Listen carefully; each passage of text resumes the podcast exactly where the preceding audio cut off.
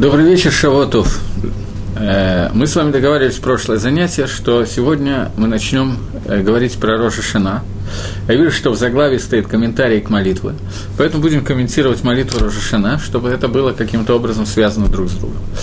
Э, те из вас, кто ходят в синагогу или просто слушают какие-то твилот и сами молятся, знают, что, например, возьмем молитву Шаббата – или даже любого буднего дня. Когда обычно молятся в литовских синагогах, так принято, что мы молимся псукей де зимра, псалмы самостоятельно, каждый сам по себе, и начиная примерно сборку, начинается общая молитва, когда подключается весь миньян. Э, в будний день он подключается прямо начиная с Иштабах. Шелех Цибур говорит громко в э, окончании Иштабах. А в шаббат мы начинаем с еще одной строчки, в Рожашону мы начинаем с такого слова «гамелах». С этого момента выходит Шалех Цибур и начинает, даже еще не выйдя, еще сидя на своем месте, до того, как он приходит к кому-то, он начинает петь на определенный нигун, на определенный мотив слово «Амелах». Те, кто со мной знаком, легко поймут, почему я не буду напевать сейчас этого слова, потому что есть какой-то рахманут, какое-то милосердие к тем, кто меня слышит. Я, к сожалению, спеть не могу, но, тем не менее, «Амелах» – это слово, с которого начинается авойда Рожашона, служба Рожашона, молитва Рожашона. Мелах, Малхус. Малхус – это атрибут, который связан с Рожешаной. И когда мы молимся молитва Мусафа, это просто надо знать, я с этого начну, потом мы перейдем к некоторым деталям Рожешаны, то молитва Мусафа Рожешаны построена из, состоит из трех вещей. Молитву Мусафа мы должны обязательно сделать три вставки. Первая вставка – это мы должны упомянуть мицу трубления Шафар, Шафарот. Второе – Малхайот, то, что Всевышний Царь. Третье – Зихранот – воспоминания обо всем, что с нами произошло. Тот, кто не сделал эти три вещи, он не выполнил, э, не молился молитву мусов. Это то, что мяков, то, что задерживает филу. И когда мы молимся мусов, мы минимум, что должны сказать про каждую из этих вещей, три посука из Торы, три посука из Навиим, три посока из Ктувим, три посока из Торы, три предложения из Торы, три предложения из пророков и три предложения из Писаний относительно провозглашения Всевышнего Царем. Те же три предложения, другие, то есть три предложения, но тоже три предложения относительно Зихранот, Лискор, то, что у нас было, например, вспомни то, что произошло с Нохом и так далее. И три предложения из Торы, три предложения из пророков, три предложения из Писаний относительно заповеди Шафара. Этим мы исполняем заповедь Мусафа, заповедь молитвы Рожашона, и при этом говорят наши мудрецы, что сказал Всевышний, там лихуати, провозгласите меня Мелахом Рожашона, сделайте меня царем Рожашона. Обыма по шафар. Чем шафаром? Митсва Рожашона, основная митсва, которая есть в это не тфила, не молитва, это митсва трубления в шафар. Трубление в шафар входит в порядок в седер тфилот. Мы трубим шафар дважды в Рожашона. Первый раз сразу после чтения Торы, и второй раз во время молитвы мусов, по разным обычаям в разное время, либо прямо во время самой молитвы, когда мы заканчиваем седер молитвы шафарот, малхуйот, зихранот, воспоминаний, царства или шафаров, либо так литовские обычаи, мы молимся до конца мусов. После этого, во время того, как Шалех Сибур возвращается и повторяет молитву, в этот момент мы трубим шафар тоже три раза во время, э, во время молитвы мусов. Митсу травления в шафар является единственной митсвой, которая относится только к Роже Шане. Все митцвот Рожешоны, которые обычно стандартно даны, это стандартные заповеди, связанные с молитвой, с Йомтовым, что можно, что нельзя. Есть одна заповедь, которая присуща только Рожешана, Дегайну, а именно заповедь Шафар. Поэтому это заповедь, которую я хотел бы с вами сейчас более или менее обсудить. Начнем мы с такого вопроса. Вопрос, который на первый взгляд не имеет отношения к шафару, на второй взгляд увидим, что некоторые отношения косвенные, но имеют. Вопрос такой, вопрос, который не я вам задаю, и даже не вы мне задаете. Вопрос, который задал Амисраэль человеку по имени Нави, пророк Нехамия. Не знаю, слышали вы такого, не слышали вы такого. Э, во время Вавилонского изгнания, которое длилось 70 лет, по истечении 70 лет, два пророка, Эзра и Нехамия, возглавили отряд евреев, которые вышли из Бавеля, вернулись в Эрицесроиль и отстроили храм. После того, как храм был построен, Эзра и Нехами возглавили все это поколение, и вот к Нехамии пришли евреи после строительства храма и сказали, что через несколько времени, через несколько дней, на завтра, по-моему, Рожешана, Новый год. Скажи нам, Нехами Аганави, что мы должны делать в Новый год? Должны ли мы поститься в Рожешана? Рожа это Йом один, день суда. А Кодыш Барагу судит там Израиль. Мы записываемся в книгу жизни или в книгу смерти. А Кодыш Барагу решает, будет у нас парноса, пропитание, или мы будем умирать от голода. Что надо делать в день, когда нас судят? В этот день надо лахзор бачува, возвращаться к шуве, раскаиваться. Надо молиться, надо трубить шафар, надо поститься. Или же это Йомтов, это праздничный день, и в праздничный день мы не э, занимаемся постом, а мы такие празднуем, празднуем, надеваем праздничные одежды, едим, пьем и так далее, и так далее. Нехамия Бенавиют в пророчестве получил пророчество, в котором было указано, что мы не должны поститься в этот день. Мы должны в этот день такие праздновать Рожашон. Это, будет, это хак, это праздник. И я сейчас оставлю в стороне, поскольку у меня нету 10 уроков до Рожашаны, то я оставлю в стороне выяснения, почему этот вопрос возник именно во время Нехамии, что они делали до этого. Бепаштус – простое объяснение, чтобы какое-то объяснение у нас в голове было. А Мисраэль забыл за время Галута – как надо праздновать Рожашона? 70 лет Галута, за 70 лет забыли, как праздновать Рожашона. Евреи, которые находились в Советском Союзе, СНГ, России, Украины, Беларуси, легко могут понять, как за 70 лет можно было забыть не только, что такое Рожашона, но и что такое вообще заповеди. Все, что угодно мы могли забыть и успевали за это время. Максимум, что было, в некоторых семьях кушали мацу, и то, в общем-то, немножко бы диавит. Еще я знаю, что в Йом-Кипр некоторые ходили в синагогу, послушные исходе Йом-Кипра Шафар. Были даже люди, которые постились Йом Кипур. На том, чтобы праздновать Рошашона, к моменту, когда я начинал соблюдать Мисвод, в общем, уже были единицы, которые остались это делать.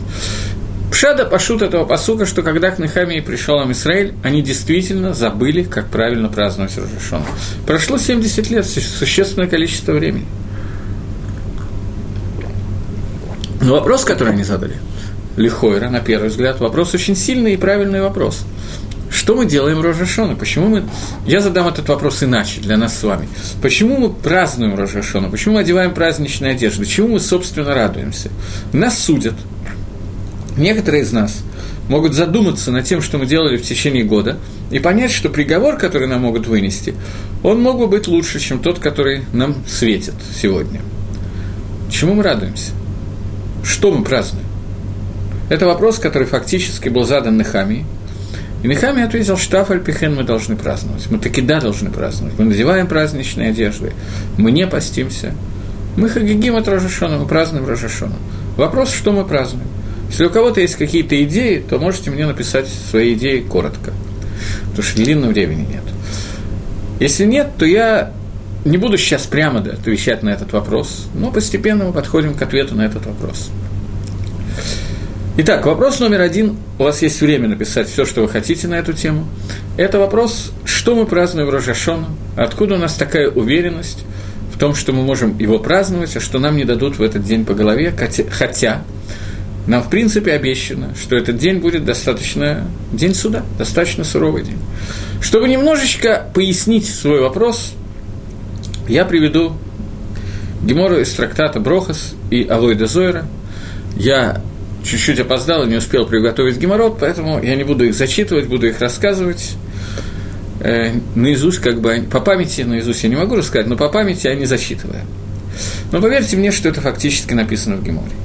Во-первых, я обращусь к начале Гемора Авойда Зойра, ко второму дафу Гемора Авойда Зойра, которая задает вопрос о том, не буду всего вопроса приводить. Гемора э, говорит о том, что есть посук. Ло камба Израиль на Вике Маше. Не было в Израиле пророка, не встал в Израиле пророк, подобный Маше. Гемора обращает внимание на странность посука. В Израиле не было пророка, подобного Маше. Мидаекит Гемора делает дюк. Именно в Израиле не было. У народов мира был.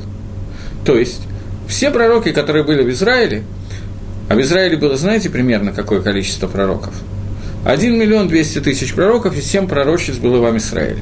За, на протяжении тех лет начиная с того момента, как Маширабейну и Амисраэль вышли из Египта, и до разрушения первого храма.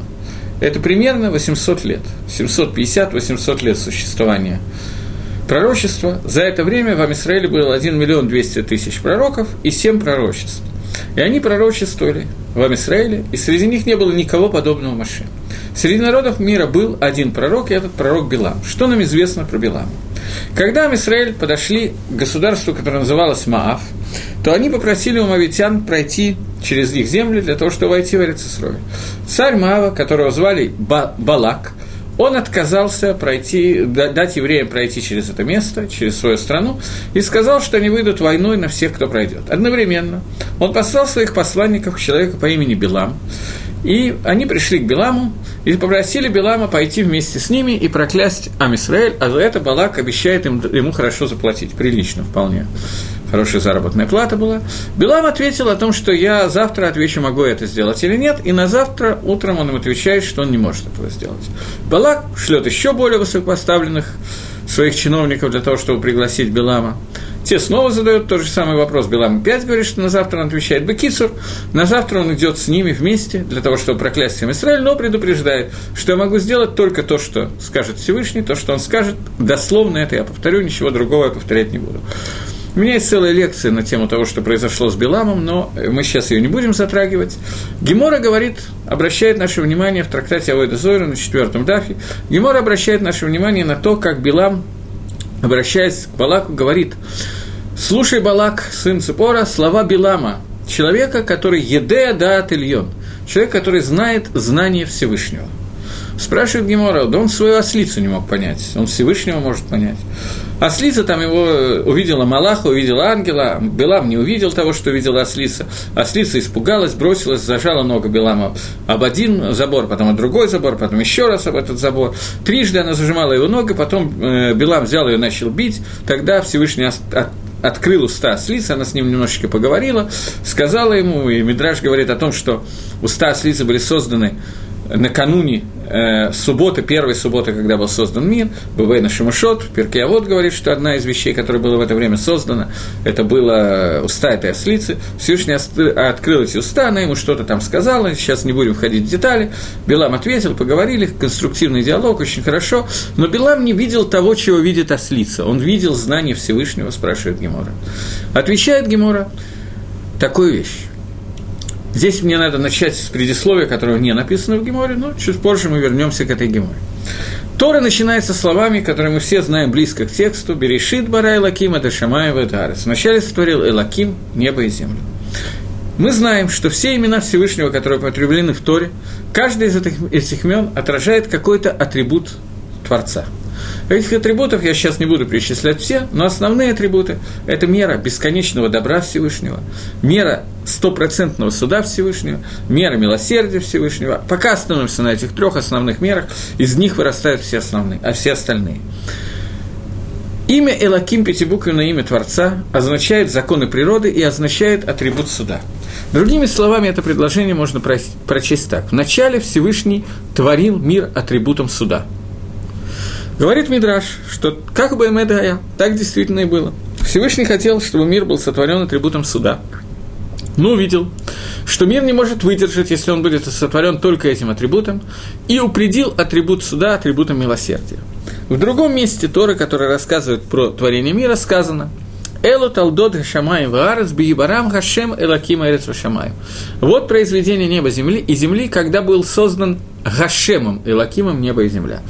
Стоит четырехбуквенное имя, Ютка и Вавкой, которое не считается, до пятибуквенное имя, которое отражает атрибут суда.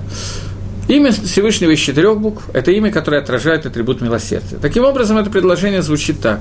Вот произведение неба и земли, когда атрибутом милосердия, который упредил атрибут суда, были созданы небо и земля. Таким образом, атрибут суда был отодвинут на второе место, и на первое место Всевышний поставил атрибут милосердия, и мир был создан атрибутом милосердия. Атрибут атрибутом милосердия мы немножко поговорим с вами, когда будем говорить через урок про Йом-Кипур. Сейчас оставим его в покое, но нужно здесь увидеть одну вещь. А Кодыш Бурагу Всевышний Благословен отличается от человека – Человек может что-то придумать, потом передумать, раздумать. И то, что он подумал в первую минуту, не имеет никакого отношения к тому, что он сделал. Иногда во вторую минуту тоже. Думал, раздумал, бывает, любил, разлюбил и так далее. У Кодыш Барагу, у Всевышнего благословен он, этого не может быть. Любая мысль, которая возникла у Всевышнего, она обязательно должна выйти леполь, она обязательно должна пойти в действие. Не может быть, чтобы Махшава, мысль о Кодыш Барагу, ограничилась мыслью без действия. Иначе будет несовершенство Всевышнего. Поэтому, когда мы говорим, что Творец хотел сотворить мир атрибутом суда, то это означает, что существует какое-то мгновение в этом мире, которое сотворено атрибутом суда. И это то, о чем, э, то, о чем э, говорит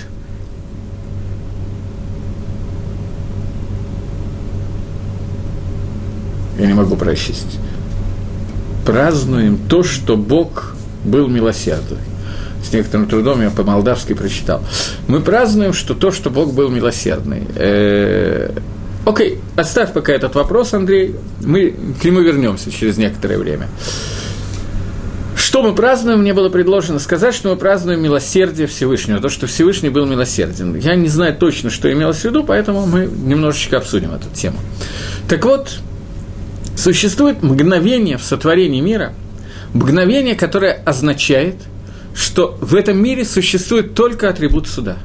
Все остальное время руководится только атрибутом милосердия, или, во всяком случае, атрибут милосердия, я неправильно сказал. Атрибут милосердия участвует в руководстве миром. Но есть мгновение, нельзя сказать, остановить мгновение, ты прекрасно, оно не так прекрасно, как кажется. Но, тем не менее, существует мгновение, которое Всевышний руководит миром только атрибутом суда. И говорит Гемора, что это мгновение, на иврите мгновение – это рега – Рейш Гимел Айн. Рега – это мгновение. Мне чуть позже понадобится это слово, поэтому я его сейчас пока запишу вам. Рейш Гимел Айн – мгновение. Так вот, существует одно мгновение в мире, когда мир руководится только атрибутом суда, без участия атрибута милосердия. Есть два пируша, два объяснения в Геморе, о чем идет речь.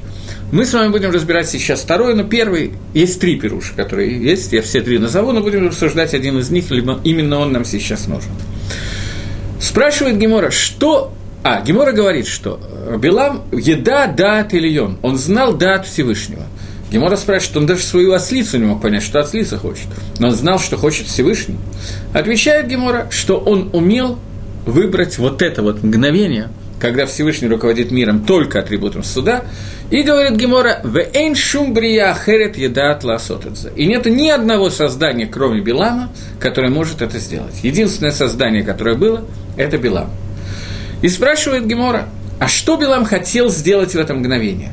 Он умел выбрать это мгновение, и в это мгновение он что-то хотел сделать. Есть несколько объяснений, что это за мгновение. Объяснение номер один, что каждый день Существует это мгновение в первые три световых часа от восхода солнца. Три часа световых, то есть от восхода до захода, до захода мы берем весь день, делим его на 12 равных частей. Одна двенадцатая этого дня – это час, световой час. Три, в эти три, первые три световых часа есть это мгновение, когда это точно неизвестно, Белам умел это распознать. Есть еще один способ это распознать, но наиболее точно это мог сделать только один человек по имени Белам. Окей. Второе объяснение говорит, что это мгновение существует один раз в году в Рожа Шана. И это то, что нам нужно. Рожа Шана – это Йом Гадин. И в этот Йом Гадин, в день суда, существует мгновение, когда Всевышний судит свой мир атрибутом суда. И это мгновение, которое имел выбрать Билам. И третье объяснение, что Билам хотел выбрать, означает, что существует такое мгновение, существует такое понятие, как зачатие ребенка. В зачатии ребенка участвуют трое – муж, жена и Акодыш Брагу. Муж, жена и Всевышний. Муж дает кожу, кости, жена дает мясо, Всевышний дает что? Те, кто сказал душу, те неправильно сказали. Всевышний дает мгновение, в которое все это соединяется вместе. То есть, Акодыш Брагу выбирает то рега, то мгновение, которое наиболее благоприятно для данной души, для того, чтобы она спустилась в мир, для того, чтобы она была зачата в этом миру. То есть то мгновение, которое наиболее удачно для него, для этого человека, чтобы он мог выполнять свою функцию службы Всевышнему в течение всей своей жизни. И в это мгновение Билам хотел сделать каким-то образом, внести свой бгам, свой изъян. Это последний пируш, говорит Гемора Нида, первый пируш говорит Гемора Брахот, и второй пируш говорит Гемора Авойдезойр. Три пируша, которые у нас есть того, что происходило. Мы сейчас займемся в основном именно вторым пирушем, поскольку он имеет отношение, вторым объяснением, поскольку оно имеет отношение к Рошашоне. Эти объяснения не противоречат друг другу, это не просто махлокис, не только спор между ними, их можно совместить вместе, но это сейчас нам не так принципиально.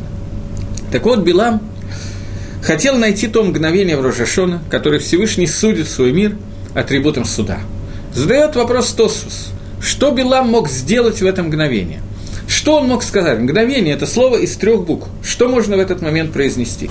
Отвечает Тосфос, что в этот момент можно произнести то же слово из трех букв, которое означает слово «келем». Я пишу не мем софита, а обычный мем. Сейчас у меня плохо получилось, секунду. Обычный мем, а не мем софита я пишу специально, сейчас объясню для чего. Келем, на современном иврите, я не знаю, есть ли такое слово, глагол келем, есть слово клима проклятие. Келум – это проклясть. Если бы Хакодыш Баругу позволил это сделать, то, говорит Гемора, то от всего народа не осталось бы ничего. Но Хакодыш Баругу сделал так, что мы с вами, или он, неважно сейчас пока, смогли перевернуть это слово и прочитать его не справа налево, а слева направо, и получается слово «мелых», «царь». Таким образом, наша авойда в Рошашону, наша служба в Рошашону это перевернуть слово «келем» на слово «мелах». Сделать из Всевышнего слово «царь». Мы уже, что такое царь, мы уже немножко обсуждали, когда говорили про чтение Шма. Кабалатоль Малхут Шамаем. Вот это настоящая Кабалатоль Малхут Шамаем, это авойда, та работа, которую мы должны сделать в Рошашон. Эта работа будет связана с тем, что мы, объявив Всевышнего стопроцентным царем, мы полностью аннулируем себя как, как человека – мы становимся Эвид Гашем, мы становимся рабами Всевышнего, и таким образом слово Келем превращается в слово Мелах. Проклятие, которое хотел э, дать Билам, превращается в слово Мелах, Всевышний ведет нас туда, куда он считает нужным нам вести, нас вести. Это Авойда Рошашона. Э, давайте обратим внимание на такую вещь. На две вещи здесь надо обратить внимание. Вещь номер раз. Мы говорим сейчас о том, что в этот день Акодыш Брагу судит Амисраэль, да весь мир, судит Бамидад Гадин без примеси каких-то других атрибутов, без примеси атрибута милосердия, атрибута добра и так далее. Есть только Медад один. Я возвращаюсь к тому вопросу, который я задал раньше. Медад один – это мера, из-за которой Всевышний не хотел, чтобы мир был создан этой мерой, потому что знал, что мир не может выстоять в этот момент – эта мера Возьмем пример, который мы разбирали с вами. Раби Акива. Раби Акива, который читает Шма Исроль Хашем Алакейну Хашем Ихат, слушая Израиль, Всевышний наш Бог, Всевышний един, в тот момент, когда его тело рвут крюками на части. И ученики спрашивают, Рэби, откам? Рэби, сколько можно? Отвечает им Раби Акива, что всю жизнь хотел понять, как можно служить Всевышнему Бахоль Навшеха всей своей душой, сейчас я это удостоился, вы хотите, чтобы я потерял такой момент? Окей.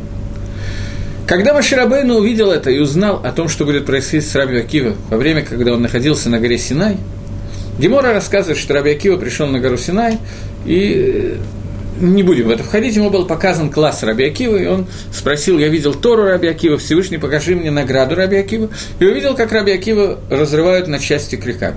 Он сказал, «Зета рава, зе схара, это Тора, это за нее награда». Ответил Всевышний, «Что, как Аллах барацани». Замолчи, так мне захотелось. Алла барацани, так мне захотелось. Обратите внимание на эту фразу Алла барацани. Незадолго до этого я уже произнес эту фразу – я сказал, что Аллах Барацанош или Акодыш Брагу пришло желание Всевышнего, так появилось желание Всевышнего создать мир атрибутом суда. Всевышний определил атрибут суда атрибутом милосердия. Но это Аллах Барацани, это желание Всевышнего, оно осталось бы фоль. И оно воплотилось бы фоль в действии, оно воплотилось в том, что убивают Раби Акива. То есть даже такой человек, как Раби Акива, не мог выдержать, когда мир судится атрибутом суда. Его разорвали на части. Раби Акива. При этом мы с вами еще через несколько дней радостно наденем праздничные одежды и будем кричать э, «Шанатавал Митука» и так далее. Сейчас вот доброго, хорошего, сладкого года и так далее. Сейчас вот в Израиле появились в Иерусалиме автобусы с рекламой разного вида украинской водки Немиров с надписью «Шанатавал Митука». Замечательно, мы будем пить, пить перцовую водку и еще какую-то, я не знаю, там разные виды. И у нас будет поэтому сладкий год, и вся работа к Рожашоне будет уже сделана, больше ничего просто не требуется на самом деле нажраться, и все в порядке. Но даже когда мы не напиваемся в Рожашону, даже когда мы просто сидим и кушаем, пьем виноградный сок или стакан кофе, не имеет значения что. Вопрос, чему мы радуемся, стоит на повестке дня. Не случайно евреи пришли к Нехаме и Анави, к пророке Нехаме, и спросили, надо ли нам поститься. Мы не постимся. Нехаме ответил, что не надо. Но радоваться-то чему? В чем радость состоит? Я усиливаю этот вопрос тем, что это та секунда, которая Всевышний судит мир, когда нет ничего, кроме атрибута суда. Не на что рассчитывать. Нельзя сказать, что я сделал шоу, шоу невозможно перед атрибутом суда. Не, не на что вообще. О чем идет речь? И вот тут нам приходит мидраж, который еще менее, э, который делает этот вопрос еще менее понятным. Но тем не менее Мидраш пришел, чтобы ответить на этот вопрос. Мидраш, который говорит о том, чтобы Рожашона мы ешвим, сидим, пьем, едим, радуемся, поем песни и радуемся, потому что мы батухим, мы уверены, что мы яцим закаим бадин, что мы выйдем удостоившими, победившими в этом судебном процессе, так же, как, так же, как будет еще через две минуты. Давайте вернемся к первому Рошашону, который был во время творения мира. Что такое Рошашана? Мы сказали, что Рошашана мы назвали уже два аспекта, и больше, наверное, не назовем уже. Два аспекта Рошашаны. Аспект номер раз – это Малхус, Царство Всевышнего. Аспект номер два – это суд. Оба эти аспекта проявились в первой Рошашона, которая была в истории творения мира. Рошашона, которая была в истории творения мира, это творение Адама Решона, первого человека. Адам Решон был сотворен в Йом Шиши, в шестой день творения. И это было первое Тишри, Рожа Шона, по одному из мнений. Неважно, сейчас не будем ходить Махлок с Рабелезера и Рабишо, это было первое Тишри, в Рожа Шона. То есть, начало творения произошло за шесть дней до Рожа Шона, то есть миру шесть дней плюс столько лет, сколько им есть в этот Рожашон исполнится, и так далее, плюс шесть дней. Первый день, отчет времени как таковой, который мы ведем, мы начинаем с Рожа Шаны, то есть с шестого дня творения – что было сделано в шестой день творения? Первое, сотворен Адам решен. Второе, Адам решен ест от дерева. Третье, Всевышний его судит. Таким образом, суд, первый суд, который был в истории мира, произошел в Рожешана. И первый раз, когда Ашем проявился в Рожешана в виде царя, это тоже произошло во время творения Адама Решона. Почему? Есть такая известная фраза, которая очень понятна. «Эйн мелах было ам». Не может быть царя без народа. Те, кто читали книжку «Маленький принц», Антуан де Сент-Экзюпери, еще если помнит еще кто-то него. Там маленький принц путешествовал по многим-многим планетам, и однажды он приехал на планету, где жил царь. И царь сказал, о, наконец-то подданный появился. Не может быть царя, если нету подданных. Не может быть без царя без народа. Народ появился в виде Адама и Хава. Те, кто могут Леамли, как Кодыш Бурагу, объявить его царем, именно в этот шестой день творения в Рошашона. И тогда Всевышний проявился как царь. Я хочу только обратить ваше внимание, я могу здесь маху дать, поэтому я сразу обращаю ваше внимание. Э, сотворение мира не было никакого изменения во Всевышний. Всевышний был царем, был... все это было и до творения мира. Когда те, кто молится, знают, что есть молитва, которая, может быть, те, кто не молится, знают ее в виде песни, э, мы молимся до Шахриса фактически. Адон Аллам Ашер Малах Бетерим Коли Цурневра. Господин мира, который царствовал до того, как было создано любое творение. А Кодыш Баругу как таковой не был изменен, он не изменился во время творения. Но наше восприятие его как царя могло быть только в тот момент, когда возник народ. Поэтому оно в нижнем мире – проявление Всевышнего как Мелаха, как царя в Нижнем мире, могло быть возможно только во время шестого дня творения, Рожашона. Опять же, те, кто молится, лучше меня поймут, особенно те, кто молится полный шахрис, существует такое понятие шир шильем. Песня, которая, дгилем, которая каждый день читается разный дгилем. И этот каждый день, если проследить, каждый день читаются разные псалмы, воскресенье, понедельник, вторник и так далее, то каждый имеет отношение к э, дням творения которое описано в Торе. В шестой день мы читаем псалом, который начинается словами «Гашем Мелах» – Всевышний Царь. Это проявление Малхуса Всевышнего. Второе проявление Всевышнего, которое было в Рошашоне, как проявление в виде Даяна, судьи, Йом Хадин, Рошашана – это Йом Один. Адам решен делает Авейру. А Кодыш Баругу Всевышний судит его за ту Авейру, которую он сделал. Я не помню, говорила с вами на эту тему или нет, но это надо, наверное, обсудить на каком-то этапе. По-моему, я не говорил. Э, есть Гемора в трактате Шаббат, которая говорит, о том, что человек, который... Есть несколько геморрот, которые рассказывают про то, что происходит с человеком, когда он видит какие-то разные сны. Гемора в трактате Шаббат говорит, что если человеку во сне приснилась буква «тет», то это значит, что у него с ним произойдет что-то хорошее. У него хороший симан. Почему? Потому что с буквы «тет» начинается слово «тов». Хорошо. Вильнюсский Гаон говорит, что Гемор – это все прекрасно, замечательно, но надо понять эту Гемор. Потому что с буквы «тет» есть много других слов, которые начинаются, совсем нехороших. Например, слово «утонуть това» тоже начинается с буквы «тет». Почему именно если приснилась буква «тет», то это значит, что что-то хорошее произойдет. Может, наоборот, что человек утонет. Откуда Гемора это знает? Говорит Гаон, что первый раз буква «тет» в Торе встретилась, когда было написано и увидел Всевышний, что это хорошо. Китов – это первый раз, когда встретилась буква Тет. И отсюда, из этой геморы, говорит Гаон, мы можем учить, что любое событие, которое в Торе встречается первый раз и описывается, оно является ключом для понимания подобных событий. Например, первый дин, который был описан, первый суд, который был описан, это суд Адама Решона, который был Рожешон. И это то, что нам может помочь понять суть Рожешаны. Адам Решон судится, Адам и Хава. Давайте вспомним судебный приговор – Приговор окончательный, обжалованию не подлежит. Первое. Беременность тяжелая у роды тяжелые у. Второе. Адам решен в поте лица будет зарабатывать свой хлеб. Третье. Они оба изгнаны из Ганедана. И четвертое. Они оба становятся смертными. Это тот приговор, который был дан Адаму решен. И вот приходит Мидраш и говорит, теперь нам на некоторое время не то, что надо оставить Адама решена, но вернуться одновременно к нашему Йом-1, к нашему Дню Суду.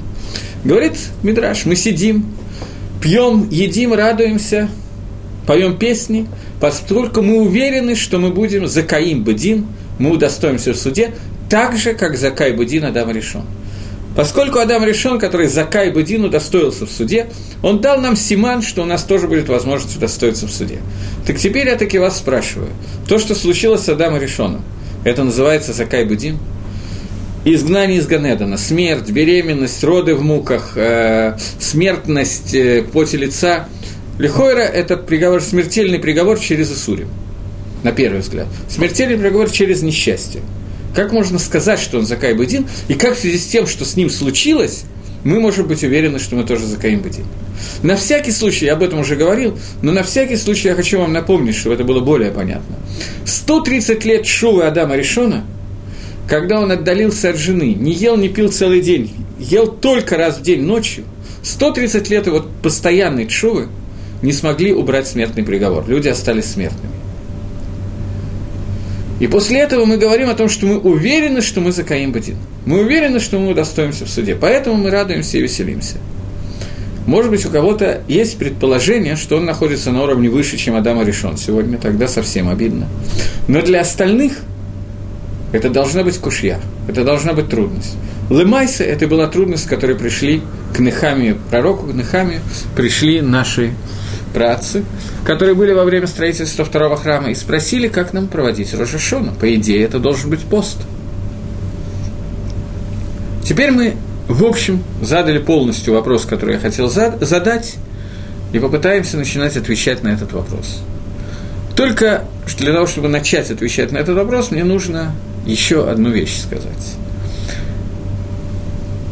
Основная митсва Рожа Шаны – это шафар. Трубление в шафар, кият шафар.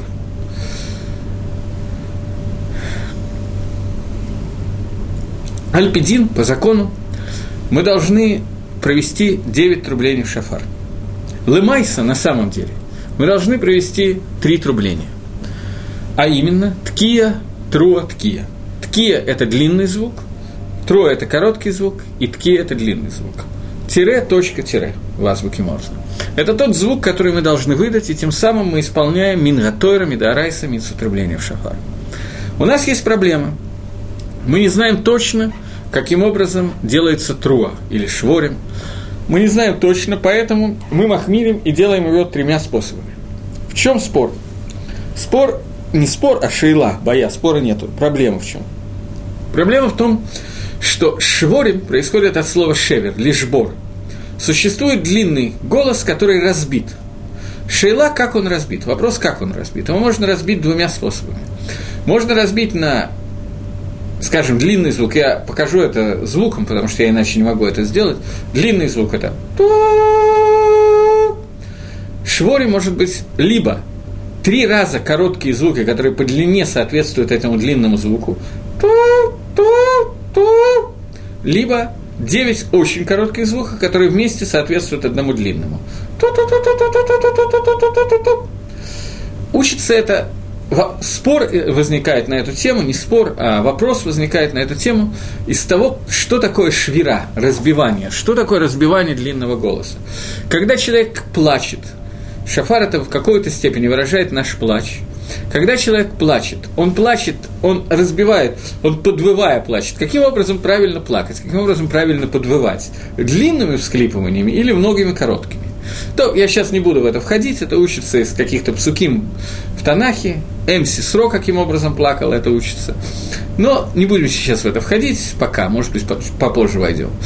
И э, поскольку у нас есть спор, как это делать, то поэтому надо делать тремя различными способами. Либо шворим, либо труа, либо шворим труа вместе. Таким образом, у нас уже возникает определенное количество звуков, поскольку слово «труа» в Торе упомянуто три раза, «йом труа», «день труа» упомянуто относительно седьмого месяца, месяц, в котором мы находимся, месяца Тиши, употреблено три раза, то поэтому 3 умножить на 3 равняется 9, поэтому минимум 9 звуков мы должны издать для того, чтобы выполнить митсу трубления в шафар, и при этом выполняем заповедь трубления в шафар Минга Тойра, Мидарайса. Рабонан сделали дополнительные звуки, и Мингака Резаля делать 100 трублений в шафар, но это не обязательно. Обязательно, чтобы из Тора выполнить митсу трубления в шафар, это 9 звуков. Все. 9 звуков. Поскольку мы не знаем точно, какие 9, у нас есть варианты, то трижды 9 равняется 27, поэтому нам надо выдать 27 звуков, и Медрабонан мы выполняем полностью заповедь трубления в шафар. Теперь нам надо понять, чего мы достигаем трубления в шафар. Для того, чтобы это понять, вы помните, что у нас уже один вопрос задан, сейчас мы задаем еще один вопрос. Потом мы свяжем, не знаю, сегодня или в следующий раз, но мы свяжем два ответа на эти вопросы и должны понять одну интересную, на мой взгляд, вещь, связанную с этим. Э, есть Гемора. Гемора в трактате Рожешана, не Гемора, Мишна. Гемора в трактате Рожешона приводит Мишну – Мишна, которая говорит о том, что из какого материала шафары кошерны, из какого материала шафары не кошерны. Говорит Мишна, что коля шафарот кширот, любой шафар кошерен, кроме единственного шафара, который не кошерен, это шафар, который сделан из коровы, из пары. Рабьоси говорит, из пары он тоже кошерен. Таким образом, есть махлокис, махлокис относительно того, кошерен или не кошерен шафар, сделанный из пары. Почему он кошерен, почему не кошерен, Гемора приводит ответ, что написано слово «керен». Керен – это означает рог, а у коровы это не рог, а рога. Что значит рога? У всех животных обычно по два рога. Что означает, что у коровы это не рог, а рога? Имеется в виду, что рог, который у коровы, он многослойный, он как бы сделанный кольцами. Поэтому это рога, а не рог, поэтому он не кошерен. Рабиоси считает, что это тоже кошерен. Сейчас не будем ходить в шиту Рабиоси, во мнение Рабиоси. Комментаторы объясняют интересную вещь. Почему рог, сделанный из коровы, не кошерен? Потому что из коровы произошел Эгель Газагав, золотой телец. Золотой телец – это тот идол, который был сделан евреями во время исхода из Египта, во время сразу после дарования Торы. И во время, когда была дарована Тора, когда евреи сказали свою крылатую фразу на Асева Нишма «сделаем и услышим», то они поднялись до уровня, соответствующего Адаму, решенный и Хаву, до того, как они ели от дерева познания добра и зла. После того, как они сделали золотого тельца, мы сейчас не будем входить, кто и как и что делал, это отдельная интересная тема, но не сегодня. После того, как был сделан золотой телец, а, по-моему, мы это обсуждали, мне кажется, когда говорили про 17-й Тамуза, да, я говорил на эту тему. После того, как был сделан золотой телец, после этого евреи вновь упали, опустились на тот уровень, на котором они находились, После того, как ели от дерева познания добра и зла, они стали смертными и так далее. И вот в этот момент, когда был сделан золотой телец, мы потеряли очень много. Когда мы говорим о Роже Шоне, о дне, когда трубление в шафар меняет всю нашу жизнь, когда мы говорим о Йом Гадин, о дне суда, говорит Мишна, Рабонан, что нам нельзя напоминать про Хет Эгель Газагав, про грех, про Авейру, про преступление, которое было сделано с Эгеля Загав. Поэтому шафар не должен был сделан из коровы.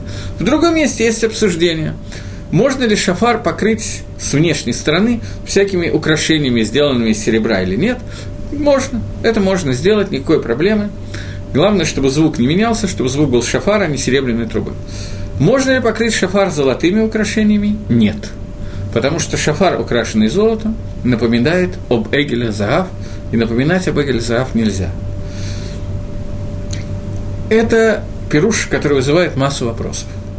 Один из вопросов, который здесь возникает, это вопрос о том, что те из вас, кто представляет себе хотя бы чуть-чуть, как существовала служба в Бейд Мигдаше, в храме, знают, что 99% всех келей Мигдаш, всех инструментов храмовой утвари и так далее были сделаны из золота.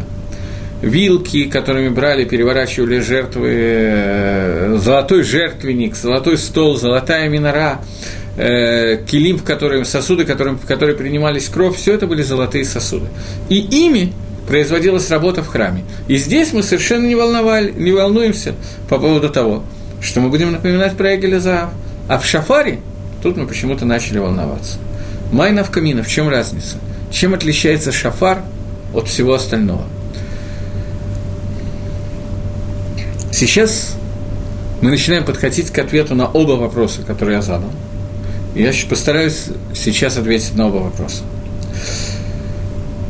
Вопрос первый – это вопрос, который связан с тем, чему мы радуемся в Рожашона, и как можем сказать, что Адам Решон вышел за Кай Будин, а по поводу чего мы уверены, что мы будем за Каим Будин. Что за суд, который происходит в Рожашоне? Возвращаемся к первому вопросу. О чем Всевышний судит нас в Рожашон? Что это за суд? Прежде всего, существует махлокис, спор между Рамбаном и Тосфос по поводу того, о чем именно судит Всевышний в Рожашона. По мнению, не буду вас запутывать, существует спор по двух мнений. Судится о духовной нашей жизни или о материальной нашей жизни.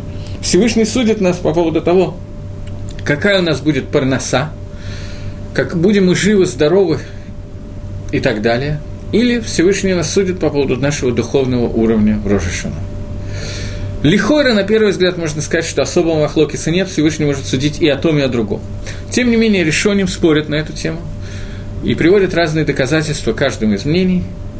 Но на первый взгляд действительно можно сказать, что и тот, и другой суд соответствуют одному. Они могут иметь место в Рожешана. Не будем входить в детали, как это может совместиться или не совместиться. Войдем сейчас в другую накуду.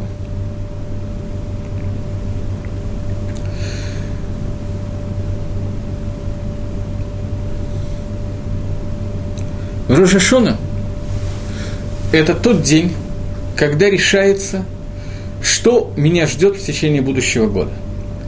На какой мадреге, на какой ступени, Барухниус или Багашмиус, не имеет значения сейчас, я окажусь в будущем году для службы Всевышнего. То, что кове, то, что определяет эту ступень, это мое поведение моя жизнь в течение прошлого года, и особенно в месяц Илул, и особенно в неделю перед Рошашоной, когда мы читаем Слихот. Это то, что определяет то, на какую ступень я поднимусь или опущусь для службы Всевышнего в будущем году. Это то, о чем судит меня Гашем. Понятно, что для моей службы Гашему, Творцу, для, моей, для моего изучения Торы и так далее, мне нужно одинаково и духовное понимание, и духовный уровень, и материальный уровень. Проблема, что мы не можем служить Всевышнему, мы не можем выполнять мицвод, если нам нечего кушать. Энкемах Тора. Поэтому нету муки, нету Торы. Поэтому суд, который идет, есть мнение, что он идет о материальном, есть мнение о духовном, но ломайся и то, и другое нам необходимо на самом деле для того, чтобы правильно служить Акодыш Барагу Всевышнему, для того, чтобы мы могли исполнять мицвод. Определяется, определяется этим то, с чем я подошел к этому Рошашону, на какую ступень я поднялся или упал, подходя к Рошашане. Всем предыдущим годам и особенно последними днями предыдущего года. Адам решен, первый человек. Он создан в Ганедане. Он создан совершенно иным уровнем свободы выбора, чем у нас. И он создан совершенно для другой службы. Он с Хавой, как мы с вами обсуждали, Бакована Гмура, имея в виду сделать то, что они делают. Едят от дерева познания добра и зла для того, чтобы опуститься на новый уровень для того, чтобы их роль в работе над миром увеличилась для того, чтобы они могли лучше служить Творцу. Они приготовили это для себя и это сделали. Но это была их ошибка, это была авера. Преступление сделано во имя Всевышнего, но преступление. Это сделано. А Кодыш Барагу предстоит судить их для того, чтобы решить, какие условия для них наиболее благоприятны для того, чтобы служить Творцу в новых условиях, которые они создали. А Кодыш Барагу должен решить, куда он их должен и как он их должен куда он их должен посадить, посадить, поставить, я не знаю что, где он должен их установить для того, чтобы они в новой ситуации могли выполнить ту функцию, которую они для себя сами выбрали. Ганеда не подходит, потому что Яцергора вошла внутрь них. Бессмертие не подходит, потому что мы точно не знаем почему, но Хакодыш Брагу решает, что если они будут жить вечно, то это очень плохо, поэтому он их не допускает до дерева жизни – Тем не менее, Всевышний поставил Адама, поместил его в те условия, которые в новых, в новой жизни, в новых условиях, наиболее благоприятные, наиболее рентабельные и продуктивные для Адама, для того, чтобы он мог лавот лашем. Он яца закай бедин, говорит Мидраш. Он удостоился, он победил в суде. Что значит победил? Он получил самые лучшие условия, которые могут быть для той ситуации, в которой он теперь находится. Когда мы с вами садимся за стол Рожашана, начинаем кушать симоним и так далее, и так далее, когда мы начинаем молиться Акшему, если кто-то из вас обратит внимание на те тфилот, молитвы, которые есть у Рожашона, то он может увидеть, что в молитве Шманаэсра нету ни одной просьбы, которую мы просим Всевышнего. Рожа Шона, Йом один, день, в который решается, что с нами произойдет. У нас будет парноса или не будет парноса. У нас будет жизнь или будет смерть. Мы не молимся о здоровье, нету брахи Рафаэну. В этот день, когда решается, человек будет здоров или болен в течение года, он выживет или умрет в течение всей жизни, мы не говорим об этом вообще в молитве. Как будто бы такого понятия не существует. Без шлома я могу понять в шаббат, почему мы об этом не говорим. Но Рожа Шона, Йом один, нас сейчас судят именно об этом. Ни одного звука на эту тему мы не издаем. Есть всякие добавки, которые установили в молитве Шманаэсра Гаоним. Кто плану лхаим, э, хафец бехаим, напиши нас в книгу жизни, царь желающий жизни и так далее. Это не установка Аншейк Неса Дагдала, это не мужи Великого Собрания, это Гаоним, которые видели, что слабость поколения уже в их время такое, что люди хотят молиться о себе, поэтому они сделали какие-то добавки, и то очень относительные. Напиши нас в книгу жизни, потому что ты царь, который хочет жизни. Не для себя мы просим, для того, что ты царь хочешь жизни, поэтому мы это устанавливаем. Но, в принципе, ни одной просьбы. Почему? Вроде бы это день, когда самый подходящий для просьб. А нет, это не так. Просьба в Рожашона не имеет значения и не имеет смысла. Смысла не имеет, потому что есть только Медад один. С Медад один лучше даже не просить, бессмысленно. Значения не имеет, потому что Лемайса, все, что нас должно интересовать в Рожашону, это чтобы мы были помещены в те условия на целый год – которые будут наиболее благоприятны для нас, для того, чтобы мы могли служить Всевышнему. Есть люди, для которых самое лучшее, что он может сделать в течение этого года, это умереть. Такое возможно. Потому что Всевышний кого-то записывает в книге жизни, кого-то наоборот. То есть для него лучшие условия вода Дашем, чтобы его не существовало вообще. Есть люди, для которых наиболее хорошие условия X, неважно какие. Но это те условия, в которые мы уверены, что Всевышний нас поместит. Таким образом, этот мидраж начинает быть понятен немножко по-другому. Адам решен за Кабы Дину достоился в суде, потому что он был помещен в те условия, которые идеальны для него, для Адама Решона, после того, что произошло. Мы уверены в этот Йом один, что Акодыш Барагу повесит нас в те условия, которые для нас будут оптимальны для службы Хашема. Оптимальные для службы Хашема – это не означает самые приятные для нас. Отнюдь нет, в этом мы не уверены. В этом мы не убеждены. Мы просим всякие симоним едим, мы просим Гашема, что, может быть, так случится, что оптимально они окажутся заодно и приятными, это, в принципе, не так плохо, мы не возражаем. Но это не то, что нас интересует. А нахну батухим мы уверены, что мы окажемся в тех условиях, которые для нас будут самые оптимальные. Оптимальность этих условий – это то, что мы с вами сами создали в течение предыдущего года, и у нас осталось еще некоторое количество дней для того, чтобы изменить эти условия, чтобы они были не только оптимальные, но еще немножко приятные для нас. Шинатава Матука и так далее, и так далее. Это те пожелания, которые мы друг другу желаем и себе в том числе. То есть мы не отрицаем, что мы бы хотели, чтобы нам было заодно и хорошо. Но икор, суть, это то, что мы уверены в том, что Всевышний даст эти условия оптимальными для нас. Тогда можно понять, почему мы батухим, в чем мы уверены. Потому что это нам обещано. Что это для нас будет сладко, это нам никто не обещал. То, что это будет оптимально, обещали. Это первый ответ на первый вопрос, который я дал. Каким образом мы делаем, каким образом мы провозглашаем то, что мы готовы к этому суду? Аль-Едей Шафар, посредством трубления в шафар. Что такое трубление в шафар? Есть, как я сказал, есть три звука, которые являются звуками тире, точка, тире. Два длинных звука и точка посередине. Эта точка – это шевер. Поскольку я точно не знаю, как трубить этот шевер, то он делается разными способами. Но суть – то, что мы разрубаем эту длинную линию, шаврим ее, разбиваем ее. Шевер – это означает лишь бор, разбить. Мы разбиваем эту линию, мы разбиваем вот это вот наше постоянное существование тем, что мы говорим вот в эту вот точку, в эту точку, мы говорим Всевышнему, суди нас. Мы принимаем на себя твой псагдин. Во время, когда мы трубим шафар, мы объявляем Гакодыш Баругу, что мы готовы к принятию того псагдина, который ты хочешь нам дать сейчас. Это одна из каванот, одна из сути того, что такое шафар. И когда мы трубим в этот шафар, Мидраж говорит о том, что это Мивальбель путает все Таанот Сотана. Все Таанот против нас. Почему это путает Таанот Сотана против нас? Он вроде довольно умный ангел, умеет хорошо работать, справляется со своей работой. Только так справляется. Так почему мы можем Левальбель Таанот Сотана посредством трубления в шафар? Потому что, когда мы трубим в шафар, то мы просим Даяна, Акодыш Барагу, судить нас. Когда сам Бальдин, сам подсудимый просит суда – то это то, что нет сотана смысла э, обвинять. Все. И это то, что мы делаем в Рожешон, трубя в шафар. Трубим мы в тот самый рега, эта точка соответствует тому самому мгновению, тому самому мгновению, о котором я говорил, мгновению, которое умел выбрать Билам, когда Акодыш Барагу судит только атрибутом суда. В это мгновение мы говорим «ту», и вот это «ту» это то, что переворачивает слово «кеном» на слово «мелах». Слово «кеном», которое означает «проклятие», переворачивает на слово «мелах», которое означает «царь». Мы объявляем «ты Всевышний царь». Вот в этот вот момент, когда мы делаем эту точку трубления, мы переворачиваем слово «келем», проклятие, на слово «мелах», считаем его наоборот. В этот момент переворачивается весь процесс. Это тот момент, который мог выбрать только Билам, то мгновение, которое существует только атрибут суда.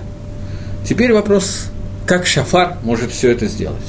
Ответ на этот вопрос на самом деле, единственный правильный ответ – это Гзейрас Гамелах, установление царя. А Кодыш Бурагу установил, что это делается именно Шафаром. Но есть немножечко пояснения к этому моменту, которые чуть-чуть приоткрывают нам какие-то тамы и митцвот – мы уже говорили с вами, что таамы митцвот, в смысле заповеди, происходит таам, происходит от слова вкус, вкус заповеди. Мы никогда не можем постигнуть саму заповедь, но вкус ее иногда нам дают попробовать, подсластить пилюлю, что называется. Так вот, те из вас, кто молились когда-то, или просто даже не молились, я вам сам скажу, есть такая тфила зака, которой мы молимся перед самым Йом Кипором. Есть мнение, что это одна из очень важных молитв Йом Кипора. Тфила зака. В этой молитве мы говорим Всевышнему, что наша молитва, она вместо жертвоприношений, которые были в храме. Жертвоприношения, которые были в храме, вели Кагиним, которые одеты в бигдей Кагуна, в одежды Кагиним. Бигдей Кагуна, которые испачканы, одежды Кагуны, которые перепачканы, они псулим, в них нельзя служить в храме. Они не годятся для храмовой службы. Вместо этих бигдей Кагуна Акодыш Барагус сотворил нам вот этот вот регион. Ухо, горло, нос – вот этот вот регион, который мы разговариваем, Кох Дибур, умение говорить. Фила, она идет через Дибур, молитва, она идет через разговор. Губы, язык, П, уста.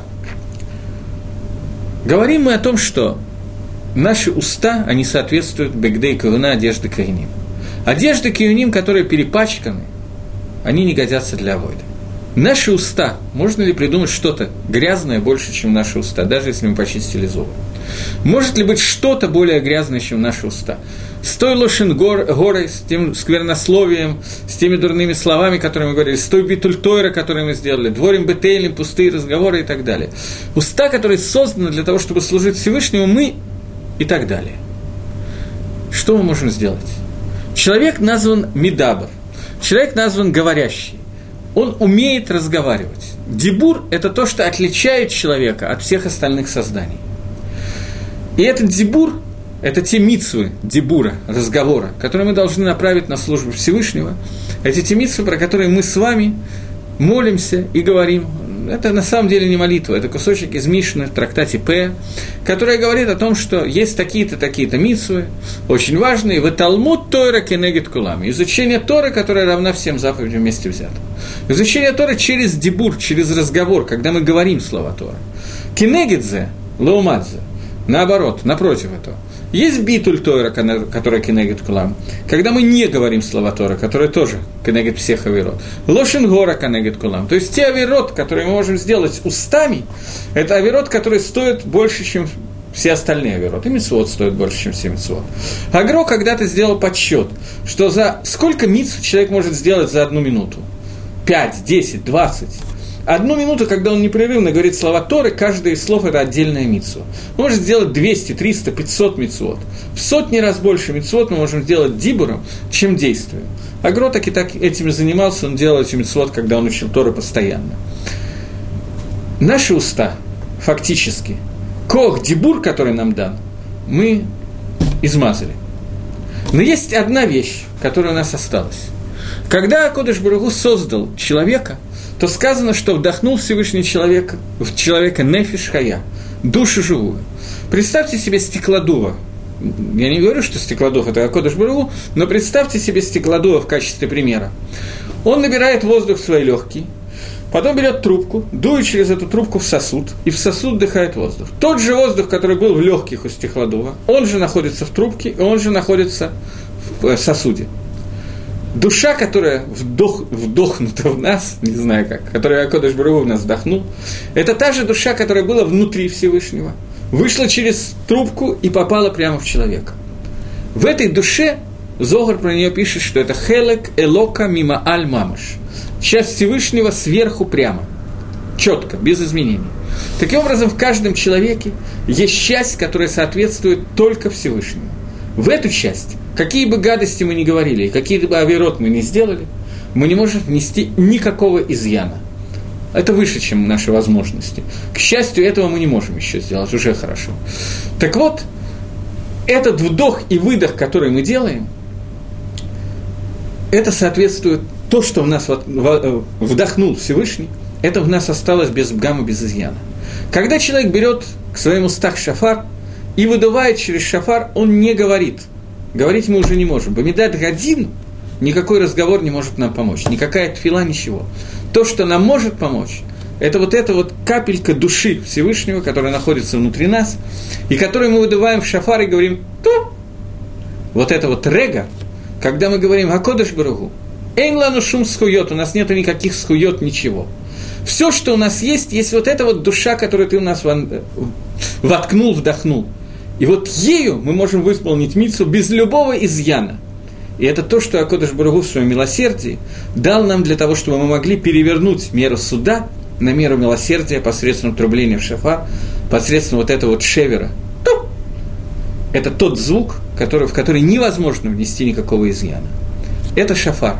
В этот момент мы принимаем на себя то, что Акодыш Барагу Мелех, царь, и то, что Акодыш Баругу мамлих себя над этим миром, делает себя царем над этим миром, и ведет этот мир туда, куда он считает нужным, так, как он считает нужным, и ставит нас в те условия, которые для нас наиболее благоприятны для службы Всевышнего. Мы радуемся этому, и это то, что мы принимаем на себя во время трубления в шафар. И об этом мы молимся. Ашри Гаам Юдея Труа. Благодарен Всевышний, который знает тайну трубления в шафар. Мы продолжим во время следующего занятия еще несколько слов на эту тему.